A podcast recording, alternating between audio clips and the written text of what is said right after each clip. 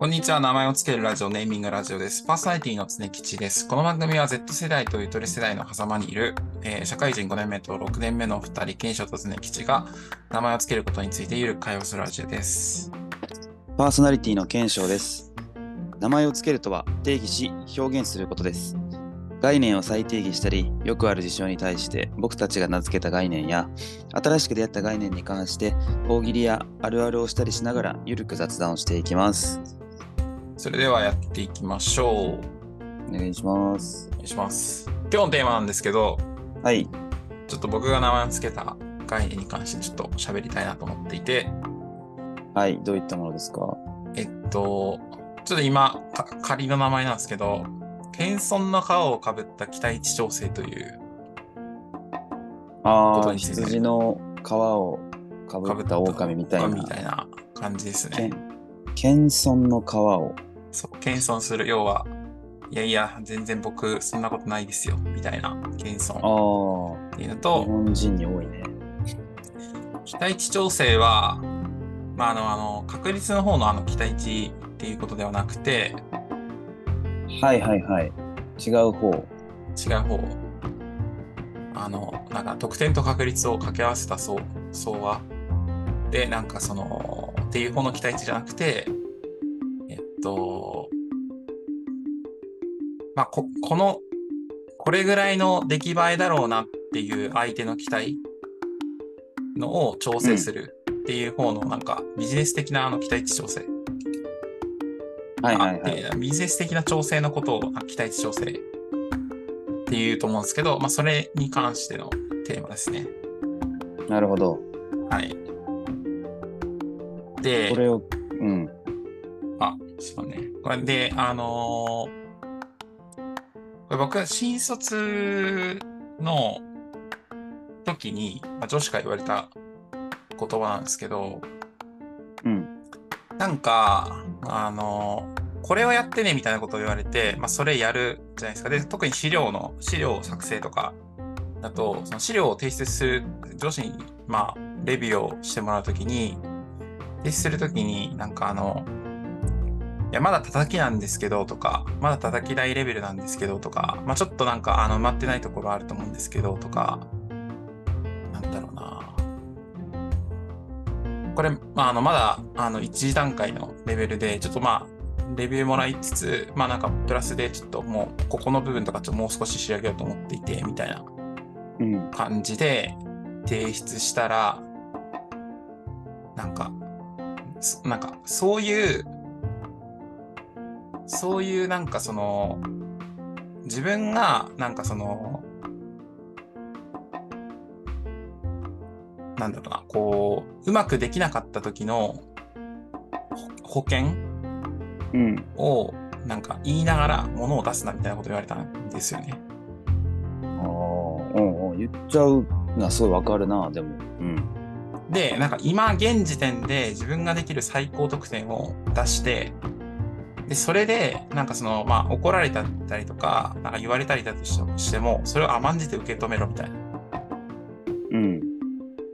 ていうことを言われたんですけど、それが結構やっぱ心にすごい残っていて、うん。で、ちょっと謙遜、まあなんか、確かに、なんか自分なりになんかできてるなと、思ってても、なんかその、めっちゃ最高ですって言って、いろいろ言われて、なんか、あの、ダメージ受けるの怖いから、なんかすごい期待値調整していて、なんか自分でも思ってもないのに、なんか全然まだ叩き台なんですとか、言うみたいなことやってたなと思っていて。うん。まあ、それでちょっと名前をつけたいなと思いました。なるほど。うん。仕事の場でも、多いかもな、うん、確かになんか枕言葉じゃないけど、うん、なんか、うん、添えちゃう、最初にやっぱ添えちゃうよね。なんかもう日本人やからなんか分かれよう分からんけど、まあそれはあんま日本人とか関係ないかな。やっぱ傷つくため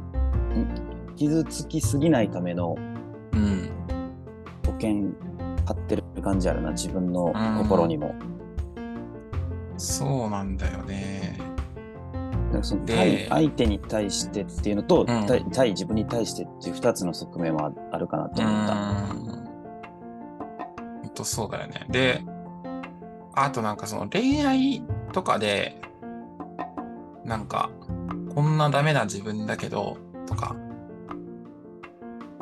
なんかめちゃくちゃプロポーズするときに言うやつやん。ダメな自分だけどなんか君のことが好きだからみたいな時だからみたいな。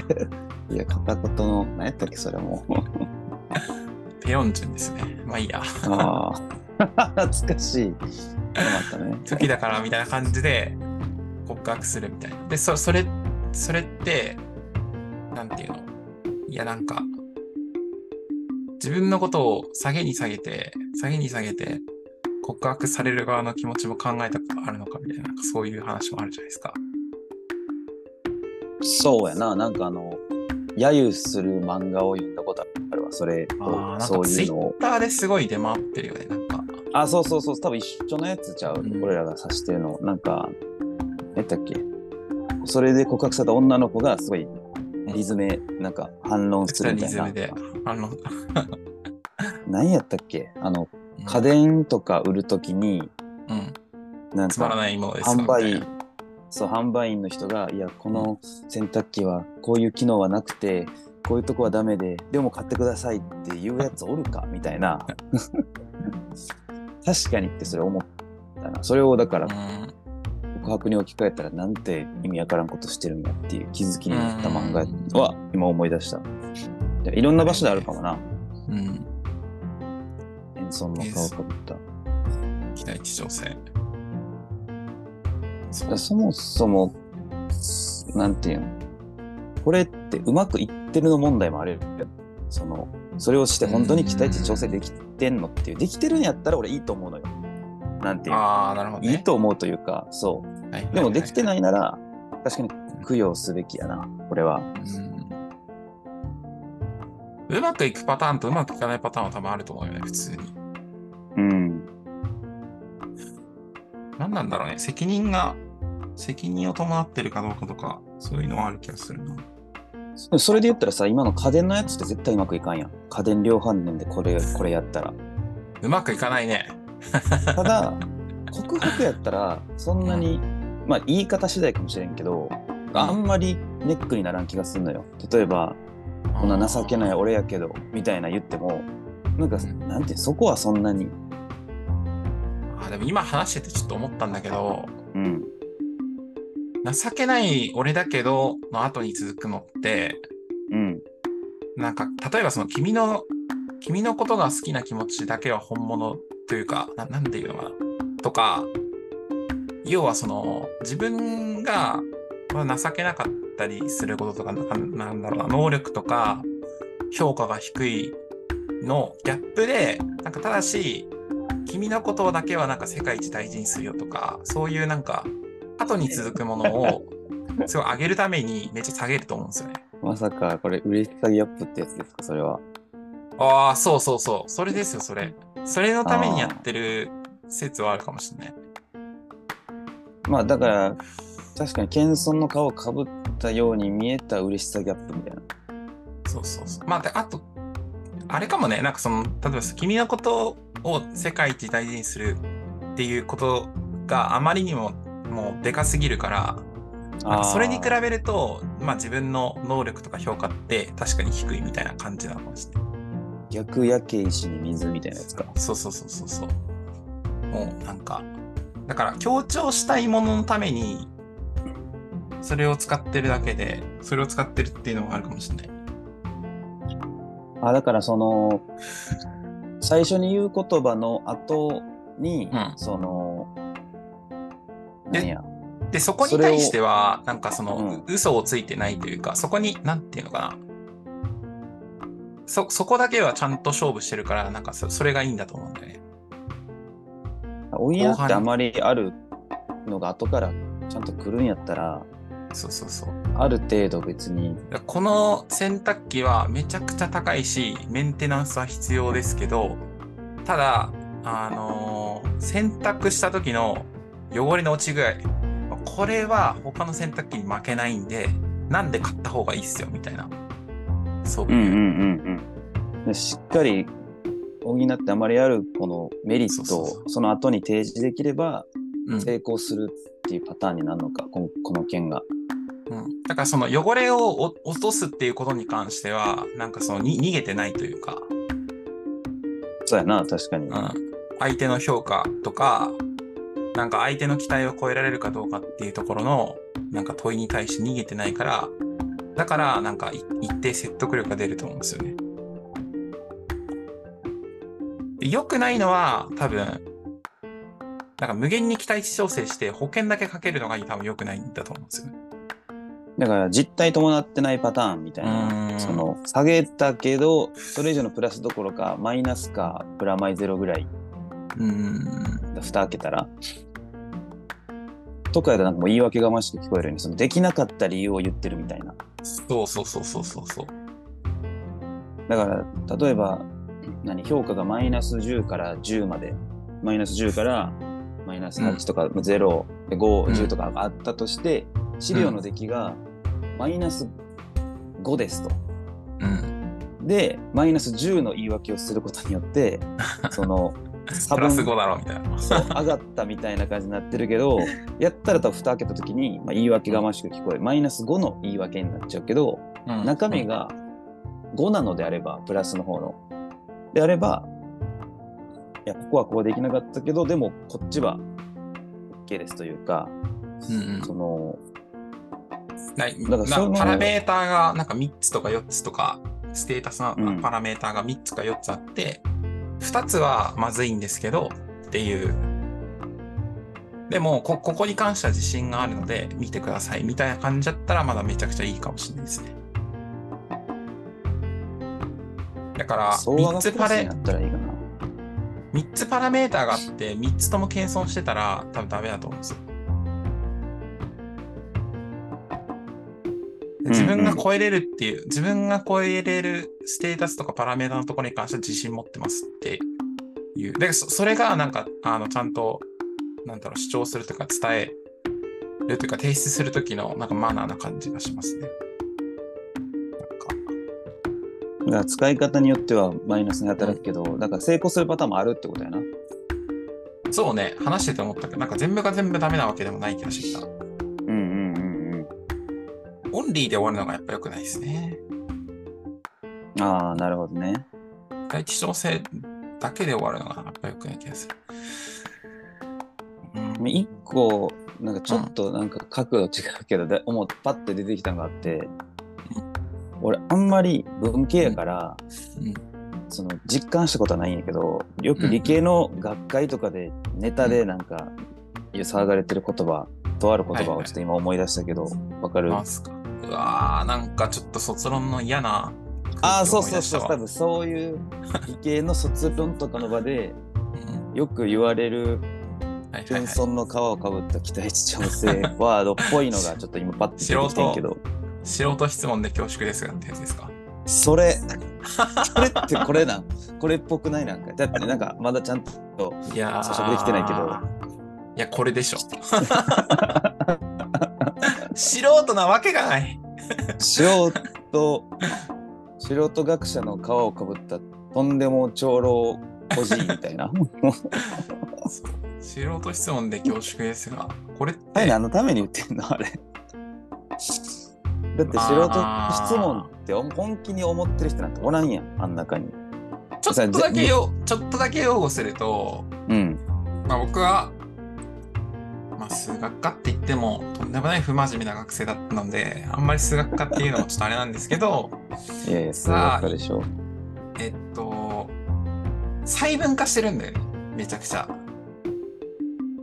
おうあのなんていうのかななんかどんどんどんどん細分化ジャンルがああなるほどねだからちょっと畑が違うとてかもう例えばなんだろうな、なんか俺、位相幾何学的グラフ理論っていうなんか分野だったんだけど、うん、もういろんな定義の、あのー、なんていうのかな、用語というか、なんだろうな、概念とか登場するんよ。うん、で、な, なのでなんかちょっとその位相幾何学的グラフ理論の分野の中でもちょっとずれるともう全然知らん未知の世界になるよね。あ、最先端の研究になってくると、うん、だから例えばその数学の卒論発表ってなると、まあ、なんか別にその幾何学系じゃなくて別に代数系もあれば微分積分みたいなところもあれば整数論もあればみたいな感じでなんかもう分野がもうまあ全然違うわけですよね。なるほどね。だから本当にそういう意味では、まあ、マジで正しく謙遜とか期待調整とかじゃなくてマジで素人ではあるんですよね。 そ, そういう意味で言うとああ、だから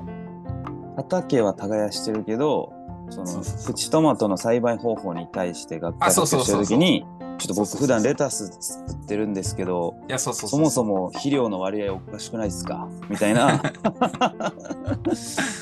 そうそうそうそうそうあ確かにトマトとレタスは違うわ。そうでも素人から見るとあなんか そ, その意味の素人じゃないけど素人から見るといや同じ農家やんみたいなはた、ねまあ、からみたいななあの畑耕しとるやんっていうそうそうそうそう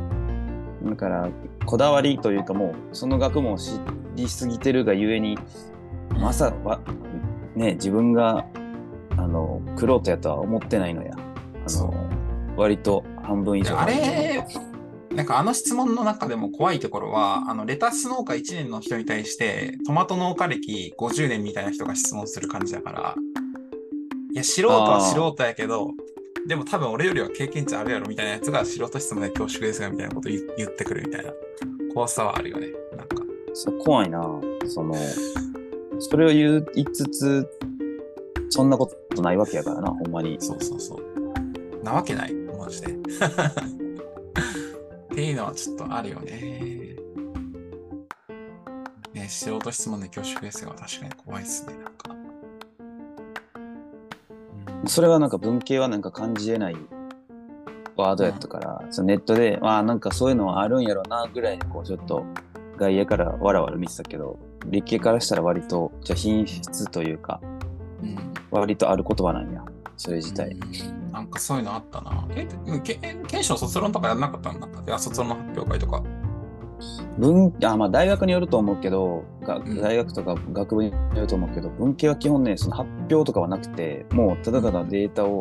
自分の担当の教授に送るみたいな、えー、そうなんだ。多分全然違うと思うで分離であのもうだって提出がにがつとかやけど書き始めたんですじゅうにがつとかいちがつぐらいやったかな。ああそうなんだ。何についても何でもいい。ああ、なんか私はキャッシュレスに関して、うん、日本でちょっと広まりが遅い。アメリカとか韓国ってもう韓国とかでもうはちわりきゅうわりぐらいなのかな。全決済の中でいうキャッシュレスの割合。